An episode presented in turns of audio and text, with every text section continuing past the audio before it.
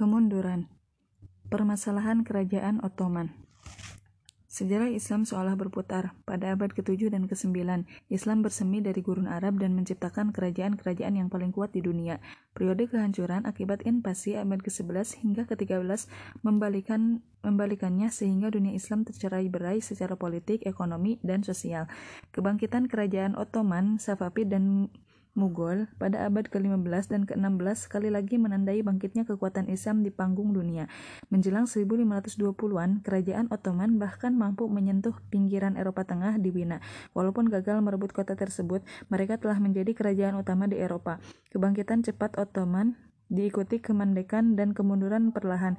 Awal mula kemunduran dapat dibilang terjadi pada akhir masa kekuasaan Sultan Sulaiman pada 1566. Walaupun Ottoman masih menjadi kerajaan terkuat di Eropa saat saat sang sultan wafat dan akan terus berlanjut paling tidak beberapa dekade, ada beberapa faktor yang berperan dalam kemunduran Ottoman.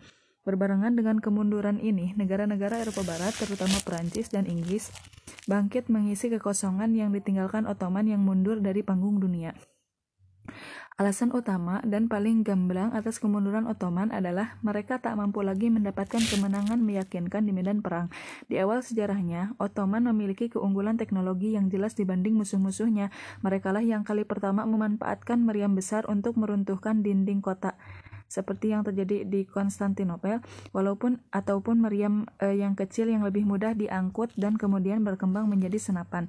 Tak butuh waktu lama bagi orang Eropa lain untuk mengadopsi teknologi serupa dengan mengambil keunggulan yang dimiliki eh, Ottoman di medan perang. Berhubungan dengan hal tersebut, sikap pejuang yang gigih yang dibangun Osman di Beylik kecilnya mulai pudar saat kerajaan semakin besar dan lebih stabil. Korps Jenisari yang terbukti sangat berperan dalam berbagai kemenangan awal, kalah oleh godaan korupsi dan birokrasi, berhenti menjadi kekuatan peperangan yang efektif pada 1600-an. Akan tetapi yang lebih penting bagi kerajaan ini, ukurannya yang sudah mencapai tingkat maksimum, tradisi pengiriman pasukan tahunan dari Istanbul setiap musim semi menyebabkan pasukan Ottoman paling berhasil di wilayah yang dapat dicapai sebelum musim gugur, terutama di wilayah di utara yang bisa lebih cepat mengalami musim dingin. Contoh utamanya, pengepungan Wina pada 1500 1529, pasukan Ottoman meninggalkan Istanbul di Mayan dan berjalan melintasi Balkan sepanjang musim panas sampai di luar tembok Wina pada akhir September. Keadaan ini memberikan waktu beberapa minggu beberapa minggu saja bagi Sulaiman untuk mengepung sebelum akhirnya kembali ke Istanbul. Masalah logistik menyebabkan pasukan Ottoman tidak dapat maju lebih jauh lagi dari Hungaria.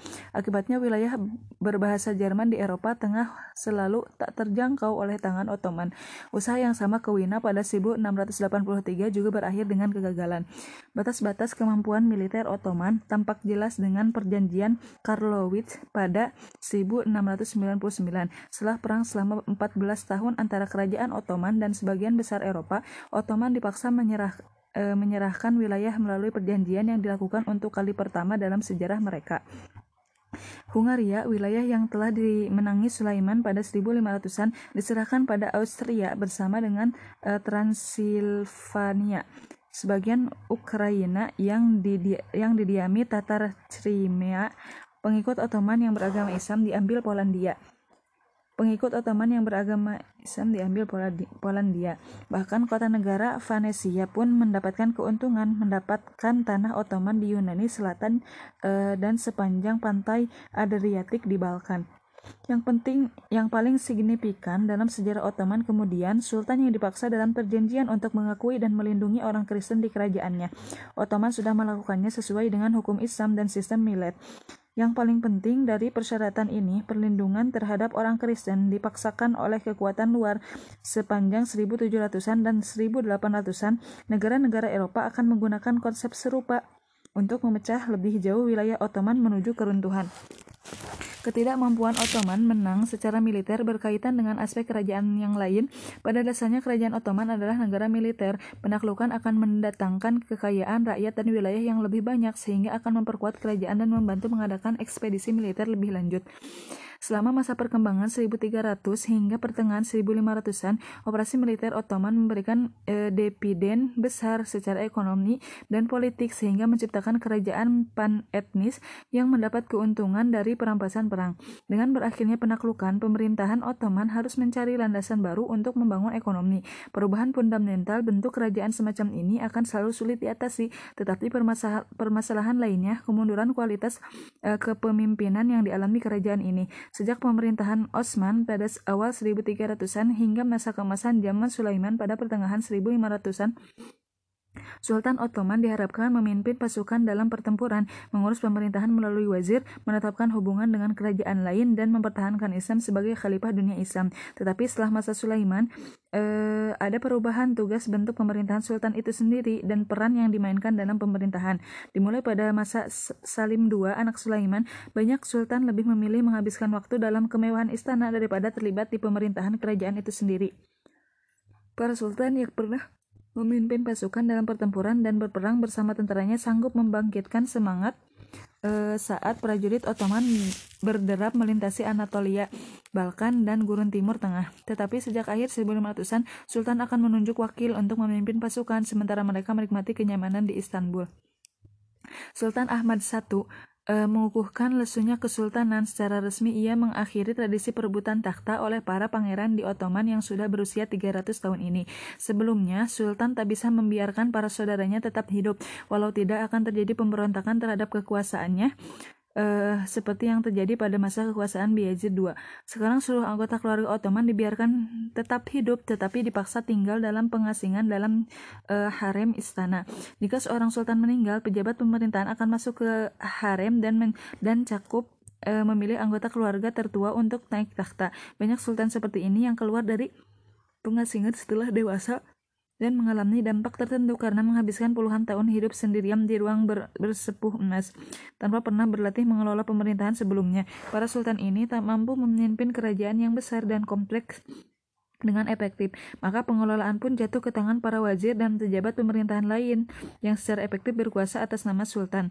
Pada 1600-an dan 1700-an, keberuntungan kerajaan tak bergantung pada kemampuan sultannya, tetapi pada wazir agungnya. Ahmad I mungkin bertujuan melindungi dinasti ini dari perang saudara yang begitu mahal ongkosnya. Tetapi hasil reformasi yang dilakukan membuat dinasti Ottoman tak mampu menghasilkan sultan yang cakap dalam kurun 1600 sampai eh 1600 dan 1700-an. Masalah yang jauh lebih menggusarkan di kerajaan Ottoman sepanjang masa kemundurannya, selain di bidang ekonomi dan militer, berkaitan dengan situasi ekonomi Eropa sejak 1500-an. Negara-negara Eropa Barat seperti Spanyol, Portugis, Prancis, dan Inggris e, memimpin penjelajahan ke dunia baru dan menguras kekayaannya dengan sistem merkantilisme yang menekankan pada pengumpulan emas dan perak dalam jumlah besar. Pertambangan di Amerika Tengah dan Selatan memungkinkan kapal-kapal mengangkut perak ke pasar Eropa melalui Spanyol. Ketika perak membanjiri ekonomi Ottoman, mata uang kerajaan sangat merosot dan inflasi pun meningkat. Ekonomi Ottoman terpukul di dua sisi, tak ada lagi, tak ada lagi perang atau penaklukan yang menghasilkan barang rampasan dan kebangkitan Eropa Barat yang memperlemah kerajaan Ottoman. Secara intelektual, kerajaan ini stagnan pada 1600-an dan 1700-an setelah sekian abad keunggulan Islam di bidang ilmu pengetahuan. Saat Eropa berusaha melewati abad kegelapan, para ilmuwan Ottoman cenderung meremehkan kemajuan intelektual Eropa. Mereka hampir tak bisa disalahkan atas hal ini karena Eropa memang bersusah payah menghasilkan prestasi ilmu pengetahuan sejak kejatuhan Kekaisaran Romawi. Kenyataannya, abad kegelapan berakhir pada 1600-an. Renaissance eh, dan pencerahan selanjutnya memandu era baru intelektualitas Eropa yang ironisnya didorong oleh penerjemahan karya-karya Islam berumur ratusan tahun di kota-kota utama Eropa. Kebanyakan ilmuwan Ottoman gagal eh, menyadari pergeseran ini dan kemajuan Eropa diremehkan sebagai eh, inovasi kafir. Pada awal sejarahnya, kerajaan Ottoman telah berusaha menjembatan menjembatani jurang intelektual antara Kristen Eropa dan dunia Islam. Pelukis, ilmuwan, dan ahli bahasa Eropa dapat ditemukan di istana Mehmet II.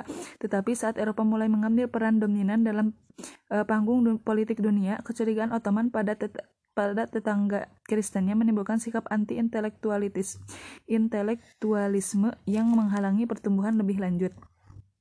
Meskipun semua faktor ini bergabung untuk melemahkannya, kerajaan Ottoman tetap menjadi salah satu kerajaan terkemuka di Eropa dan Timur Tengah pada 1600-an dan 1700-an. Pertumbuhan yang luar biasa dalam 300 tahun pertama begitu hebat sehingga tantangan militer, ekonomi, politik, dan intelektual yang dihadapi Ottoman pada masa kemerdekannya tak dapat sepenuhnya menghapuskan capaian yang ada. Bentuk fundamental kerajaan harus berubah dan beradaptasi dengan kenyataan geopolitik yang baru. Yang paling penting adalah hubungan antara Ottoman dan negara-negara Eropa lainnya. Para wazir cukup pragmatis untuk menyadari bahwa konflik tanpa akhir dengan tetangga-tetangga barat akan berujung bencana. Hubungan antagonis Ottoman dengan Eropa pun mulai pudar saat para wazir mengerti era ekspansi sudah berakhir menjelang 1600-an. Tak ada yang lebih terang benderang dibanding periode tulip yang berlangsung antara 1718 dan 1730. Pada masa itu, Wazir Agung Ottoman Nepsehirli Damat Ibrahim Pasa membuat rencana baru dengan Eropa yang ditandai dengan hubungan dagang dan, perbadu dan perpaduan budaya. Gaya artistik Eropa, terutama barok, diadopsi oleh Ottoman dan dilebur dengan gaya tradisional Islam sehingga menciptakan tampilan baru yang khusus. Tulip atau yang dipopuler awal abad ke-18 di Eropa Barat, sangat menonjol dalam seni periode ini. Meskipun budaya berkembang baik di periode tulip, kecenderungan yang lebih signifikan mulai muncul dalam hubungan antara Ottoman dan Eropa Barat. Stagnasi dan goyahnya Ottoman pada 1600-an memicu kejatuhan dengan cepat pada 1700-an. Perjanjian eh, Karlowitz pada 1600 memperjelas kelemahan Ottoman, tetapi perang dan perjanjian berikutnya pada 1700-an benar-benar menunjukkan kemunduran Ottoman. Usaha Ottoman untuk mendapatkan kembali Yunani Selatan memicu perang dengan Austria pada 1710-an yang berujung pada perjanjian Passorawit. Perjanjian ini menghasilkan penyerahan Serbia kepada kerajaan Austria pada 1718.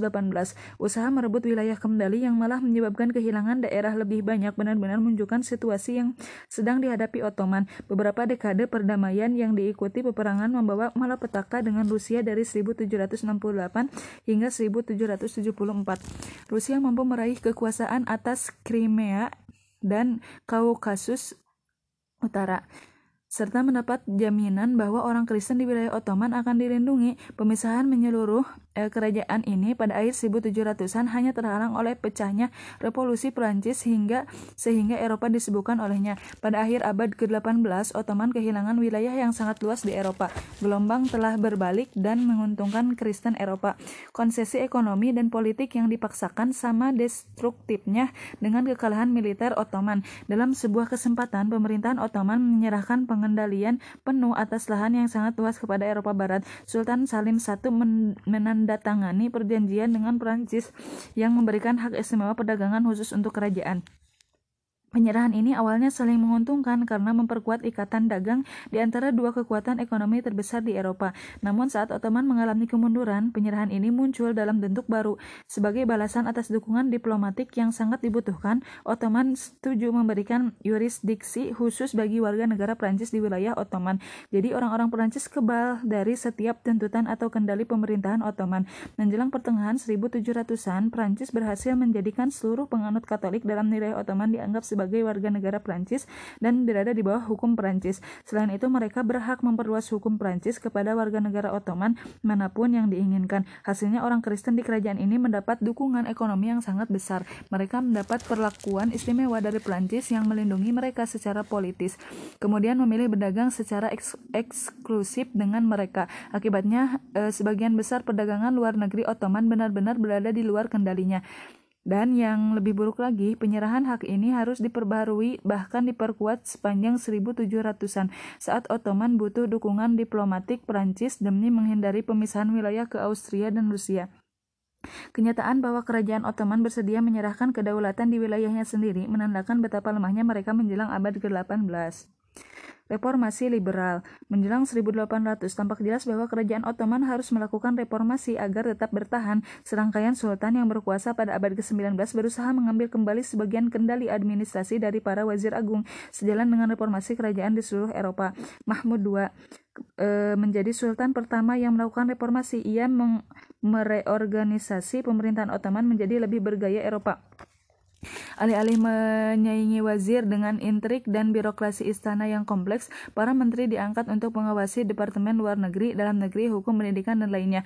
Korps pasukan pengawal Sultan berakhir dalam pertempuran berdarah di jalanan kota Istanbul saat Mahmud menetapkan nizam uh, nizam i Chadid atau sistem baru uh, yang mengikuti standar Eropa. Bahasa Prancis diajarkan selain bahasa Turki di sekolah-sekolah. Bahkan cara berbusana pun direformasi. Turban tradisional dan jubah yang dikenakan pegawai pemerintah selama berabad-abad dihapuskan dan diganti celana, jaket militer, serta sepatu bot kulit.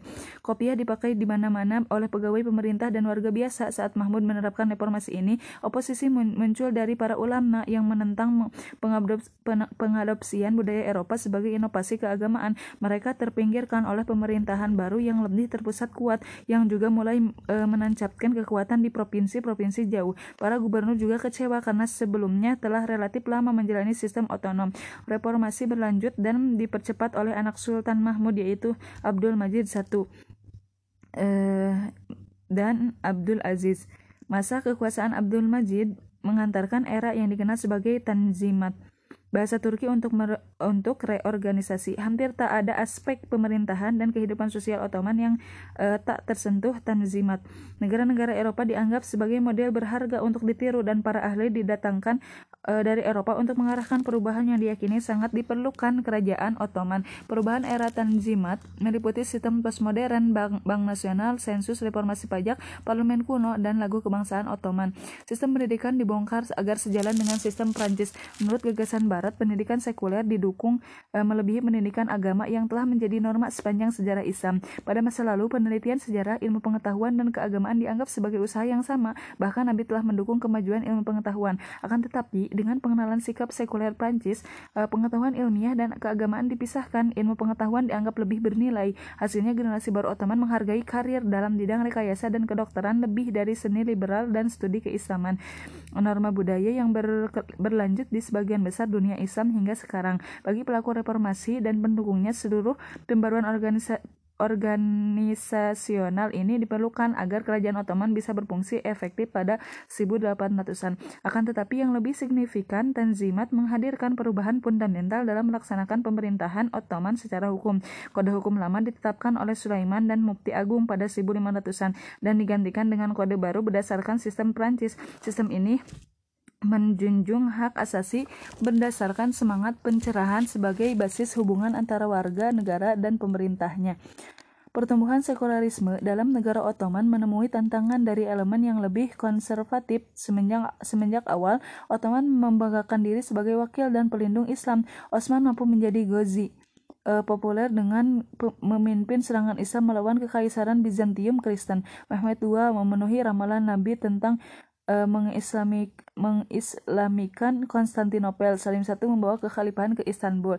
Sekarang kerajaan ini menanggalkan tradisi Islam dan menggantinya dengan pendekatan liberal dan sekuler yang dipinjam dari Eropa. Sepanjang sejarah Islam, kerajaan mendasarkan uh, hukum mendasarkan hukumnya pada syariat Islam diikuti atau tidak itu masalah lain, tetapi tak pernah sebelumnya kerajaan Islam mengakui sekularisme sebagai kebijakan yang sah.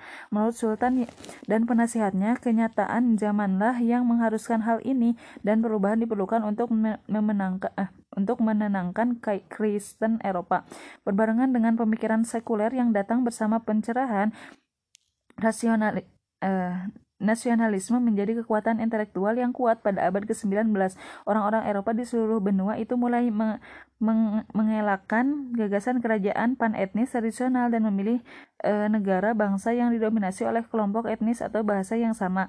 Bagi Ottoman yang diisi bangsa Turki, Arab, Kurdi, Armenia, Yahudi, Serbia, Bosnia, Yunani, dan banyak etnis lain, konsep nasionalisme ini menjadi masalah saat Yunani berhasil merdeka dari Ottoman dengan bantuan dari seluruh Kristen Eropa pada 1830, ancaman e, nasionalisme menjadi nyata. Kelompok etnis lain dalam kerajaan ini bisa menuntut kemerdekaan sehingga menyebabkan pembongkaran kerajaan habis-habisan. Untuk memerangi nasionalisme, konsep identitas dan rasa memiliki harus berkembang di wilayah kerajaan Ottoman.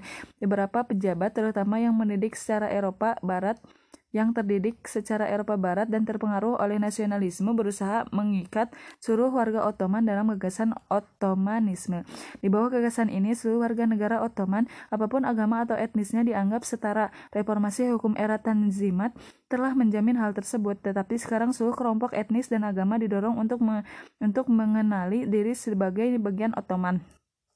Akan tetapi, kenyataannya Ottomanisme gagal menyatukan rakyat dalam satu identitas. Kapitulasi pada negara Eropa menyebabkan orang Kristen mendapatkan keunggulan ekonomi yang sangat besar yang tak dimiliki orang Islam. Sekarang orang Islam bahkan tak memiliki keunggulan hukum atau sosial apa pun. Ketegangan antara orang Islam dan Kristen meningkat di seluruh kerajaan saat umat muslim menyadari bahwa mereka tertinggal dari orang Kristen yang menjadi lebih kuat dan berpengaruh. Pada akhirnya usaha menyatukan seluruh warga Ottoman menjadi satu bangsa hanya meningkatkan ketegangan dan agitasi antar kelompok keagamaan dan etnis.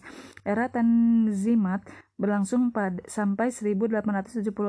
Reformasi periode ini gagal memperlambat kemunduran negara Ottoman. Keuangan Ottoman masih berantakan. Pemberontakan di antara kelompok etnis di Balkan semakin sering terjadi. Ottomanisme dan reorganisasi provinsi gagal memadamkan nasionalisme. Sementara itu, kekuatan Eropa Barat semakin besar dan berpengaruh. Era baru imper, imperialisme dan kolonialisme pun dimulai. Sebagian pejabat Pemerintahan berpendidikan barat yang dikenal sebagai Ottoman Muda meyakini kegagalan Tanzimat itu karena kurang liberal. Mereka semakin mendorong sekularisme Eropa dan membatasi kekuasaan Sultan lebih jauh.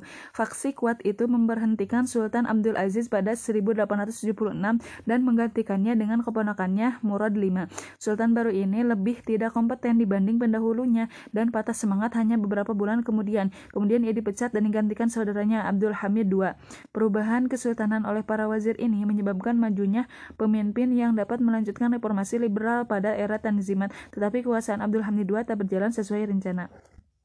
Pan-Islamisme Abdul Hamid mungkin menjadi salah satu sultan Ottoman yang paling siap selama berabad-abad. Sistem pemenjara, pemenjaraan mewah dalam harem yang diawali Ahmad I telah lenyap pada abad ke-19 sebagai Pangeran Abdul Hamid bisa berpergian ke Eropa dalam dalam bagian delegasi diplomatik. Ia pun sangat terpelajar. Sesuai karakter era klasik Sultan Ottoman ia seorang serba bisa. Ia menjadi penyair ulung dan pegulat bahkan membuat furniturnya sendiri. Selain itu seperti pendahulunya yang bermewah-mewah ia meng menghindari kemegahan istana baru dan mahal di sepanjang Bosporus dan memilih tinggal di tempat sederhana di istana Yildiz yang lebih kecil dan terpencil. Seorang pemimpin yang cakap memang sangat dibutuhkan saat ia naik takhta. Perang Russo-Turki uh, pada 1877 sampai 1878 berujung pada kemerdekaan Rumania, Serbia, dan Montenegro serta otonomi Bulgaria di bawah kerajaan Ottoman. Sisa-sisa kendali Ottoman di Balkan secara perlahan lenyap. Dukungan dari Inggris pada 1870-an tetap menanggalkan Ottoman karena melihatnya sebagai penyangga efektif melawan imperialisme Rusia. Lebih lanjut, Ottoman telah menyatakan bangkrut pada 1875 dan sebagian besar anggaran dialokasikan untuk membayar bunga utang luar negeri yang besar yang terkumpul selama masa kemunduran. Walaupun berjanji meneruskan reformasi Tanzimat liberal, Abdul Hamid membawa kerajaan menuju arah baru, reformasi yang berusaha membatasi kekuasaan sultan dan mengalihkannya ke parlemen ditinggalkan. Abdul Hamid berusaha mengembalikan kekuatan tradisional kesultanan. Konstitusi yang ditulis dan diterapkan oleh Wazir Agung pada awal masa kekuasaannya pada 1876 dihentikan tanpa batas pada 1878 dengan dalih karena perang melawan Rusia. Untuk kali pertama semenjak zaman gemilang kekuasaan Ottoman pada 1500-an, uh, Sultan benar-benar berkuasa. Sejalan dengan uh, kekuasaan Sultan, Abdul Hamid mengembalikan aspek dinasti Ottoman yang telah terlupakan ke Khalifahan uh, Ottoman telah memegang gelar khalifah sejak Salim I menaklukkan Mesir pada 1517, tetapi jarang digunakan. Bagi Abdul Hamid, posisi sebagai ahli waris jabatan yang dimulai oleh Abu Bakar itu sangat penting. Gelar ini signifikan karena dengan kehilangan wilayah Kristen Balkan, kerajaan Ottoman sekarang menjadi negara yang minoritas Muslim.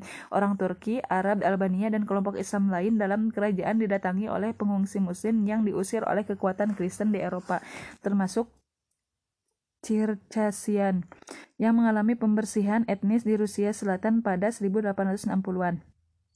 Mengumpulkan warga negara dalam identitas Islam untuk bersumpah setia kepada khalifah lebih mudah daripada identitas otomanisme ciptaan. Selain itu, dengan banyaknya orang Islam yang hidup di bawah dominasi imperial Eropa di India, Afrika, dan Asia Tenggara, ia dapat menggunakan posisinya sebagai pemimpin spiritual dunia Islam untuk menaikkan posisi saat menghadapi kekuatan imperial Eropa. Pan-Islamisme sangat didukung selama masa kekuasaannya karena ia berharap bisa memberikan energi baru ke dalam pergerakan Ottoman sambil berharap menyatukan semua muslim dalam gagasan Pan-Islam, Abdul Hamid mengadakan serangkaian proyek yang bertujuan mengembalikan bentuk Islam ortodoks yang telah hilang selama tahun-tahun Tanzimat. Jalur kereta api dibangun melintasi kerajaan, tetapi yang terpenting adalah jalur Hijaz yang merentang dari Istanbul ke Madinah. Upaya menghubungkan Ottoman dengan provinsi terjauh memang masuk akal secara logistik. Hal ini juga membuat perjalanan haji lebih mudah ditempuh, terutama saat melintasi gurun Arab. Selain itu, jalur kereta ini berfungsi sebagai jembatan spiritual antara Kekhalifahan Ottoman di Istanbul dengan lokasi negara Islam pertama yang dipimpin Nabi. Delegasi utusan dikirim ke masyarakat Muslim di luar batas wilayah Ottoman sampai sejauh Afrika Sub-Sahara dengan Tiongkok dan Tiongkok. Kesetiaan dunia Islam bisa dimanfaatkan Sultan untuk menghadapi kekuatan Eropa yang terus berkembang. Dalam suatu sikap yang mengesankan, ia membuat kecewa Theodor, ha Theodor Herz dan gerakan Zionis yang menawarkan untuk memberi Palestina sebagai pengganti atas pembayaran utang luar negeri kerajaan. Tujuan pan-Islamisme Abdul Hamid sesuai dengan aspek non-sekuler Tanzimat dan reformasi yang bertujuan memperkuat kerajaan terus berlangsung. Wazir Agung ditunjuk dengan tujuan merego, mere, mereorganisasi birokrasi pemerintahan agar lebih efisien dan kompetitif menghadapi kekuatan Eropa. Selama masa kekuasaannya, pendapatan meningkat dan korupsi menurun. Penasihat militer Jerman dipanggil untuk memodernisasi dan melatih pasukan Ottoman. Sementara itu, kapal-kapal perang didatangkan dari Inggris, Perancis, dan Amerika. Pendidikan diperluas di seluruh negeri, sekolah dasar dan menengah didirikan untuk menyaingi sekolah asing yang didanai misionaris Kristen. Menjelang 1895, lebih dari satu juta murid di seluruh negeri masuk sekolah umum, melejitkan tingkat literasi. Meskipun sudah berusaha mem memodernisasi kerajaan dengan mempertahankan bentuk Islam dan monarki, Abdul Hamid mampu membendung penyebaran liberalisme dan sekularisme di wilayah kekuasaannya. Para elit berpendidikan Eropa tak pernah putus asa mengharapkan negara Ottoman baru berdasarkan gagasan Eropa Barat. Pada 1909, Abdul Hamid diberhentikan oleh perkumpulan rahasia yang dikenal sebagai Turki Muda dengan didukung didukung orang Kristen Turki dan diilhami liberalisme sekuler, sekuler Eropa. Turki muda berhasil mengakhiri 33 tahun masa kekuasaan Abdul Hamid dan pemerintahannya yang berorientasi Islam. Akan tetapi mereka memilih untuk tak mengakhiri kesultanan. Hingga 30 tahun berikutnya, dua sultan masih memimpin tetapi hanya sebagai boneka tanpa otoritas. Kekuasaan sesungguhnya dalam sejarah Ottoman berikutnya berada di tangan Turki muda. India. Setelah puncak kekuasaan Mughal di India yang terjadi selama masa pemerintahan Aurangzeb, bentuk kerajaan yang terpusat mulai terurai. Sejak awal Mughal mampu e, membuat pemerintahan lain menjadi bawahan dan sama sekali tak menyingkirkannya seperti yang cenderung dilakukan Ottoman. Bahkan pada masa kejayaannya Mughal terdiri atas gabungan beragam raja dan gubernur yang menyatakan kesetiaan kepada kaisar. Kesetiaan ini memudar bertahun-tahun setelah kematian Aurangzeb. Alasan utamanya perang suksesi yang menggoncang mengencangkan kerajaan. Anaknya Azam Shah hanya berkuasa selama tiga bulan sebelum dibunuh oleh saudara tirinya Bahadur Shah. Bahar Bahadur Shah pada 1707. Ia pun selanjutnya hanya memimpin selama lima tahun sebelum kematiannya. Periode selanjutnya diisi oleh pemimpin-pemimpin yang tak efektif. Seluruhnya ada lima raja yang berkuasa dalam 12 tahun setelah Aurangzeb. Dengan otoritas terpusat eh, yang mulai tak stabil, para pemimpin lokal mulai bersikap sebagai pemerintahan merdeka.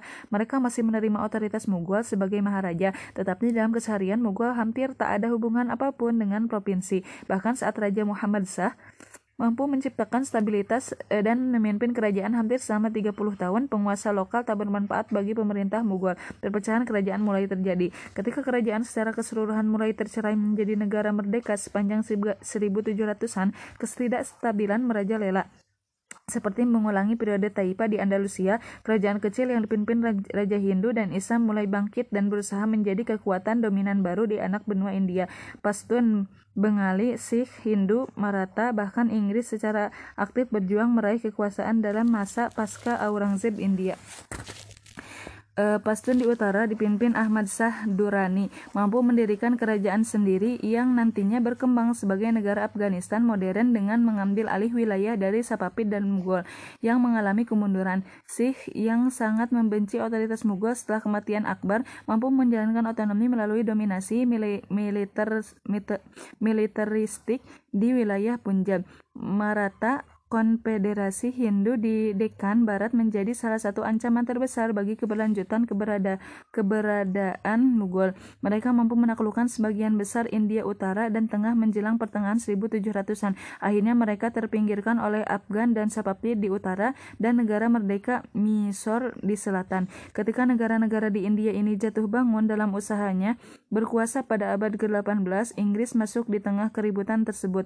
British East India Company entitas dagang yang telah berbisnis di India sejak awal 1600-an memanfaatkan perpecahan di seluruh India untuk memperluas kendali di anak benua ini. Sejak 1740-an, perusahaan Inggris mulai terlibat dalam perang di Deccan.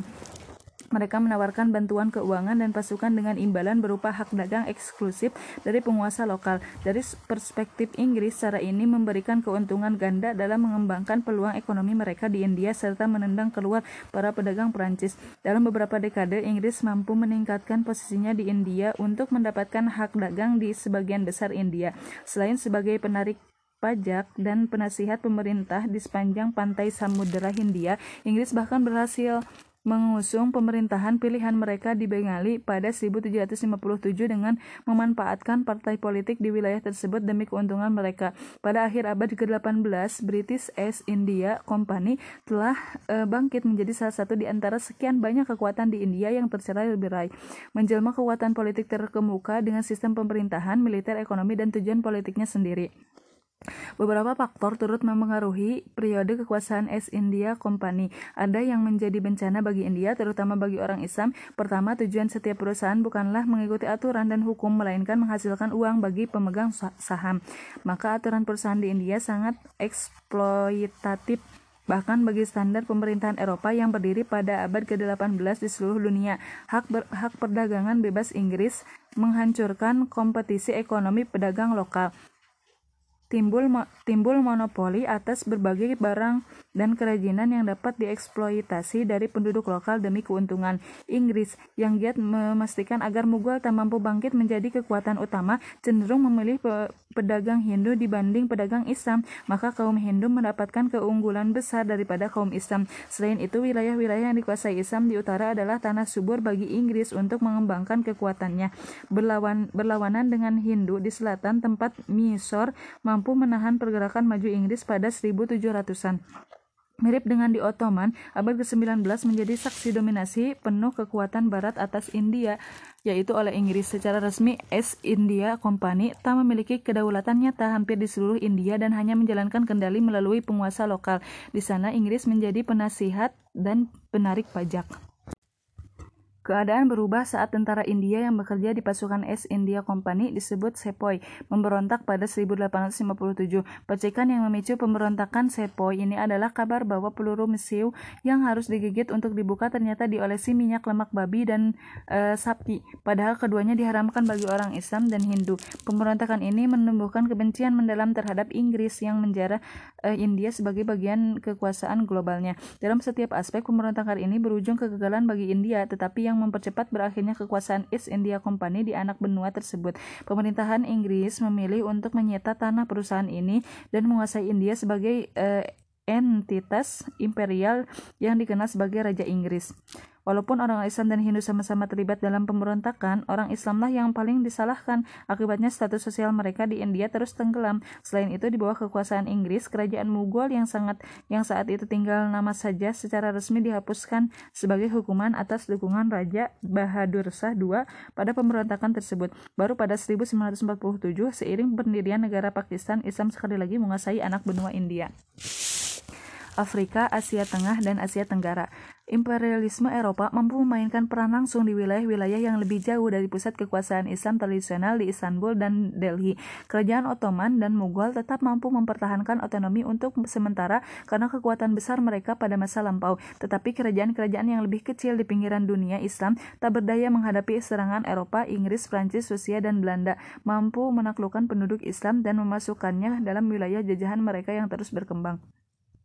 Pantai Mediterania di Afrika Utara telah menjadi wilayah Ottoman sejak abad ke-16. Pengaruh dan kendalinya di wilayah ini tak pernah menyamai apa yang telah dijalankan di daerah Balkan, Anatolia, dan sebagian besar Timur Tengah. Tetapi pemerintahan lokal masih e, menyatakan kesetiaan kepada Kesultanan Ottoman, terutama semenjak Angkatan Laut Ottoman membantu mempertahankan Afrika Utara dari gangguan Spanyol pada 1500-an. Pada abad berikutnya, tradisi penyerangan dan pertahanan muncul di Mediterania antara Islam di pantai Afrika uh, utara Afrika dan kekuatan angkatan laut Eropa yang terus tumbuh. Eropa menganggap Afrika Utara sebagai perampok yang bermarkas di kota-kota pelabuhan seperti Aljazair, Tunisia, dan Tripoli karena bajak laut kasar yang merampok kapal-kapal Eropa.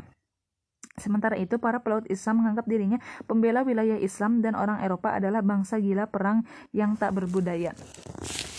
Dalam setiap kasus menjelang akhir 1700-an terjadi gelombang yang menguntungkan Eropa. Angkatan Laut Eropa didukung kerajaan luar negeri berhasil mengungguli Afrika Utara yang bertahan hidup dengan membajak kapal-kapal Eropa. Eropa akhirnya berhasil mencapai daratan Afrika Utara dengan membor memborbar membombardir kota-kota utama seperti Aljazair dan Tripoli. Bahkan Amerika Serikat yang baru berdiri pun terlibat dalam aksi tersebut dengan menyerang Tripoli pada 1805. Tak butuh waktu lama, Afrika Utara pun jatuh ke tangan musuh abadinya Perancis uh, menyerang Aljazair, Aljazair dan wilayah di sekitarnya pada 1830 serta menancapkan koloni di Aljazair. Tak seperti wilayah luar negeri Prancis, Aljazair ibarat batu loncatan untuk melintasi Laut Mediterania. Maka Aljazair tidak dianggap sebagai koloni, melainkan bagian dari Prancis itu sendiri. Ratusan ribu orang Prancis pindah ke Aljazair, lalu mendominasi ekonomi dan budaya lokal, sedangkan penduduk asli diturunkan menjadi warga kelas dunia. Tunisia juga diserang dan ditaklukkan pada 1881. Pada 1911, kerajaan Italia yang baru bersatu menyatakan perang terhadap Ottoman dan mampu merebut provinsi Tripolitania, Cirenaica, dan Pezan yang kemudian disatukan menjadi satu koloni yaitu Libya. Maroko yang terletak di yang terletak jauh di barat Afrika Utara berhasil e, mem mempertahankan diri tetapi wilayahnya terbagi-bagi dan kemudian menjadi e, protektorat di bawah pengaruh Spanyol dan Prancis. Kekuasaan Islam di Maghribi yang tak pernah eh, terputus sejak Uqba bin Nafi menyapu wilayah ini pada 600-an. Berakhir pada abad ke-19 saat negara-negara Eropa berhamburan mengklaim wilayah itu sebagai miliknya sendiri. Mesir menjadi kasus unik yang terpisah dari tetangga-tetangganya di sebelah barat. Sebagai wilayah pertanian yang menguntungkan, Prancis telah telah mengawatinya sebelum mengusik wilayah lain di Afrika Utara. Napoleon menyerbu daerah kekuasaan Ottoman ini pada 1798 untuk melindungi Prancis dan me mengacaukan perdagangan Inggris di wilayah tersebut.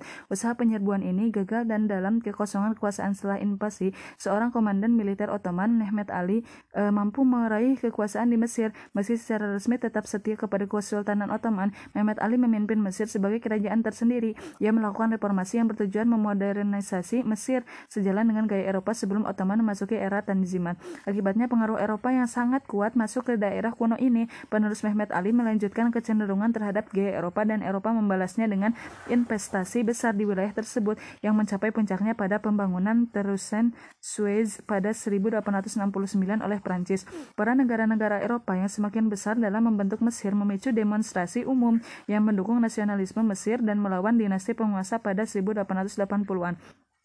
Dengan dalih melindungi investasi finansialnya, pemerintah pemerintah Inggris dan Prancis menyerbu Mesir pada 1882. Mereka mengalahkan kaum nasionalis dan menyangga dinasti Mehmet Ali. Sejak itu Mesir berada di bawah pendudukan militer Inggris walaupun secara resmi masih menjadi wilayah Ottoman hingga 1914. Kolonial, kolonialisme Eropa tak hanya terbatas di Afrika sebelah utara, negara-negara Islam Afrika Barat yang terpencil dan negara pantai Afrika Timur yang berbasis perdagangan pun jatuh ke tangan Eropa. Jumlah penduduk Afrika Barat banyak berkurang karena perdagangan bundak Atlantik tak lama setelah koloni, kolonisasi Eropa di dunia baru pada abad ke-16 yang kali ini tak mampu menahan invasi menjelang abad ke-19.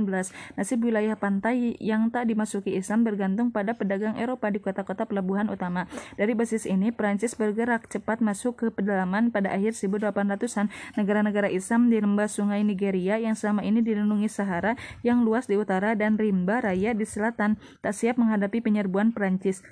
Menjelang 1895, bagian yang lebih luas dari Afrika Barat berada di bawah kendali Prancis. Eropa menjarah kota-kota besar yang pernah menjadi pusat pengetahuan Islam, terutama Timbuktu. Kemakmuran dan keku kekuatan Mali abad pertengahan tinggal menjadi kenangan saat Afrika Barat dimasukkan dalam dunia jajahan yang didominasi oleh kekuatan Eropa yang saling bersaing.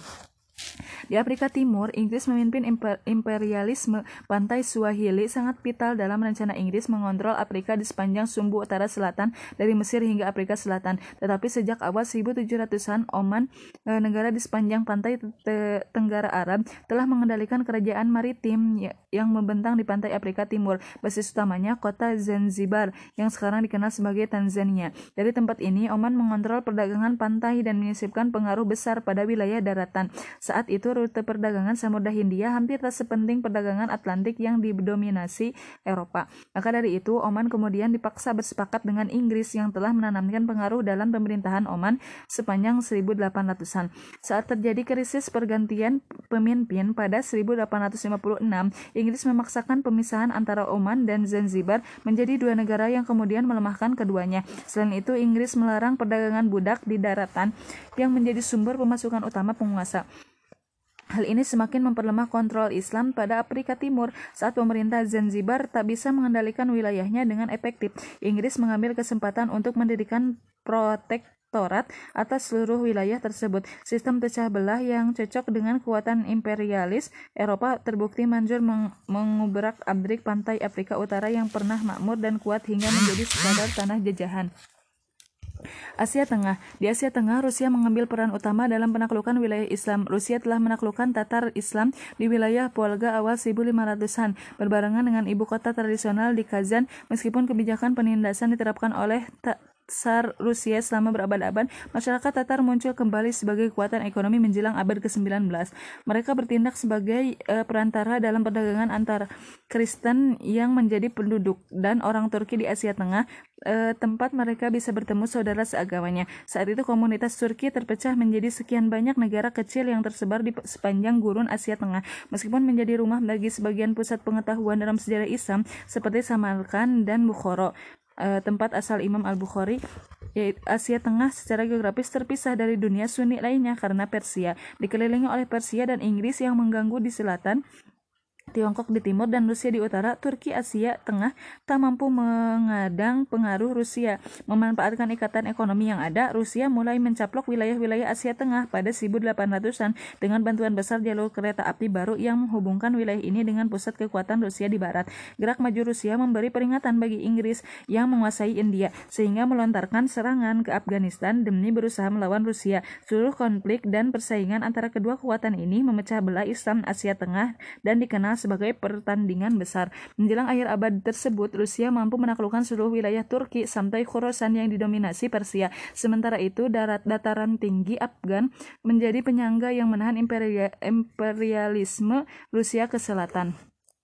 Meski Rusia atau Inggris tak mampu menaklukkan Persia, keduanya memberi pengaruh yang sangat besar bagi negara tersebut. Dinasti eh, Khazar, penerus Safavid sejak akhir 1700-an semakin jatuh di bawah pengaruh Rusia yang menekan perbatasan utara.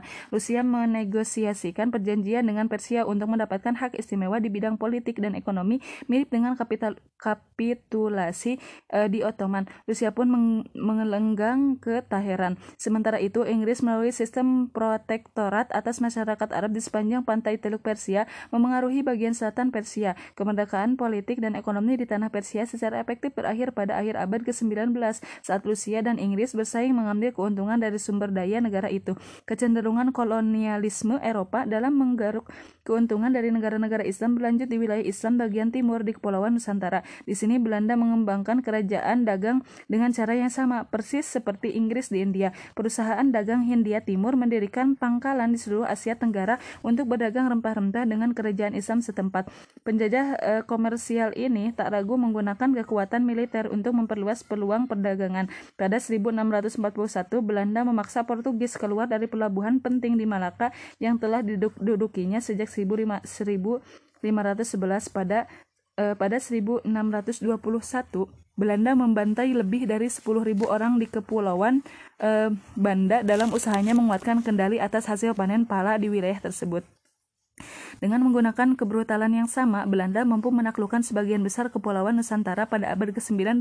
Kesultanan Islam lokal di Jawa dan Sumatera tidak tinggal diam. Upaya melawan kekuasaan Belanda terus menjadi duri dalam daging penjajahan. Sumber ekonomi yang kaya digabungkan dengan keunggulan teknologi dan kurangnya bantuan dari dunia Islamnya, Islam lain, membuat kekuasaan Belanda di Asia Tenggara berlangsung hingga setelah Perang Dunia Dunia Kedua. Secara keseluruhan, abad ke-19 menjadi saksi kekalahan kekuatan politik Islam di seluruh dunia. Inggris, Prancis, Belanda, Rusia, dan lainnya mengambil keuntungan dari kekuatan Eropa yang terus tumbuh. Tak diragukan lagi bahwa dalam banyak hal orang Eropa meyakini dirinya layak menguasai dunia karena pemerintahan yang, tercer yang tercerahkan, kekuatan ekonomi serta militer yang terorganisasi rapi menaklukkan dunia dan mengajarkan cara hidup barat kepada pribumi adalah tanggung jawab kulit putih seperti ditulis Radiar Radiar Kipling. Dengan perasaan unggul secara budaya dan peradaban, penjajah Eropa benar-benar tidak peduli terhadap kebudayaan lokal. Ini tak mengakibatkan pengabaian akan sejarah Islam. Bahkan pada abad ke-19, keter, ketarikan bangsa Eropa pada dunia timur mencapai puncaknya. Buku-buku tentang Nabi, sejarah Islam, dan keyakinan Islam diterbitkan di berbagai kota besar di Eropa. Mungkin karena pengetahuan akan sejarah serta potensi kekuatan politik dan budaya Islam, orang Eropa bersikeras meniadakan peran pribumi di negeri Muslim.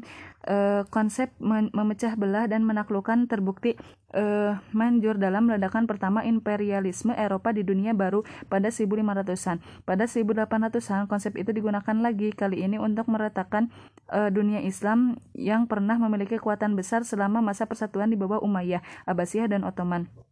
Secara sewenang-wenang, penjajah Eropa menarik garis batas tanpa mempertimbangkan identitas lokal atau sejarah politik dalam upaya memecah belah modal politik Islam dan menjadikan wilayah taklukan lebih mudah diatur serta dikuasai. Sepotong demi sepotong dunia Islam dikuasai oleh Eropa. Dengan demikian menjelang pecah Perang Dunia Pertama pada 1914, sebagian besar orang Islam berada di bawah kekuasaan asing. Sejumlah pertanyaan besar muncul di benak kalangan umat muslim saat itu. Mengapa Tuhan membiarkan hal ini terjadi dan apa akibatnya bagi bagi masa depan Islam di dunia modern.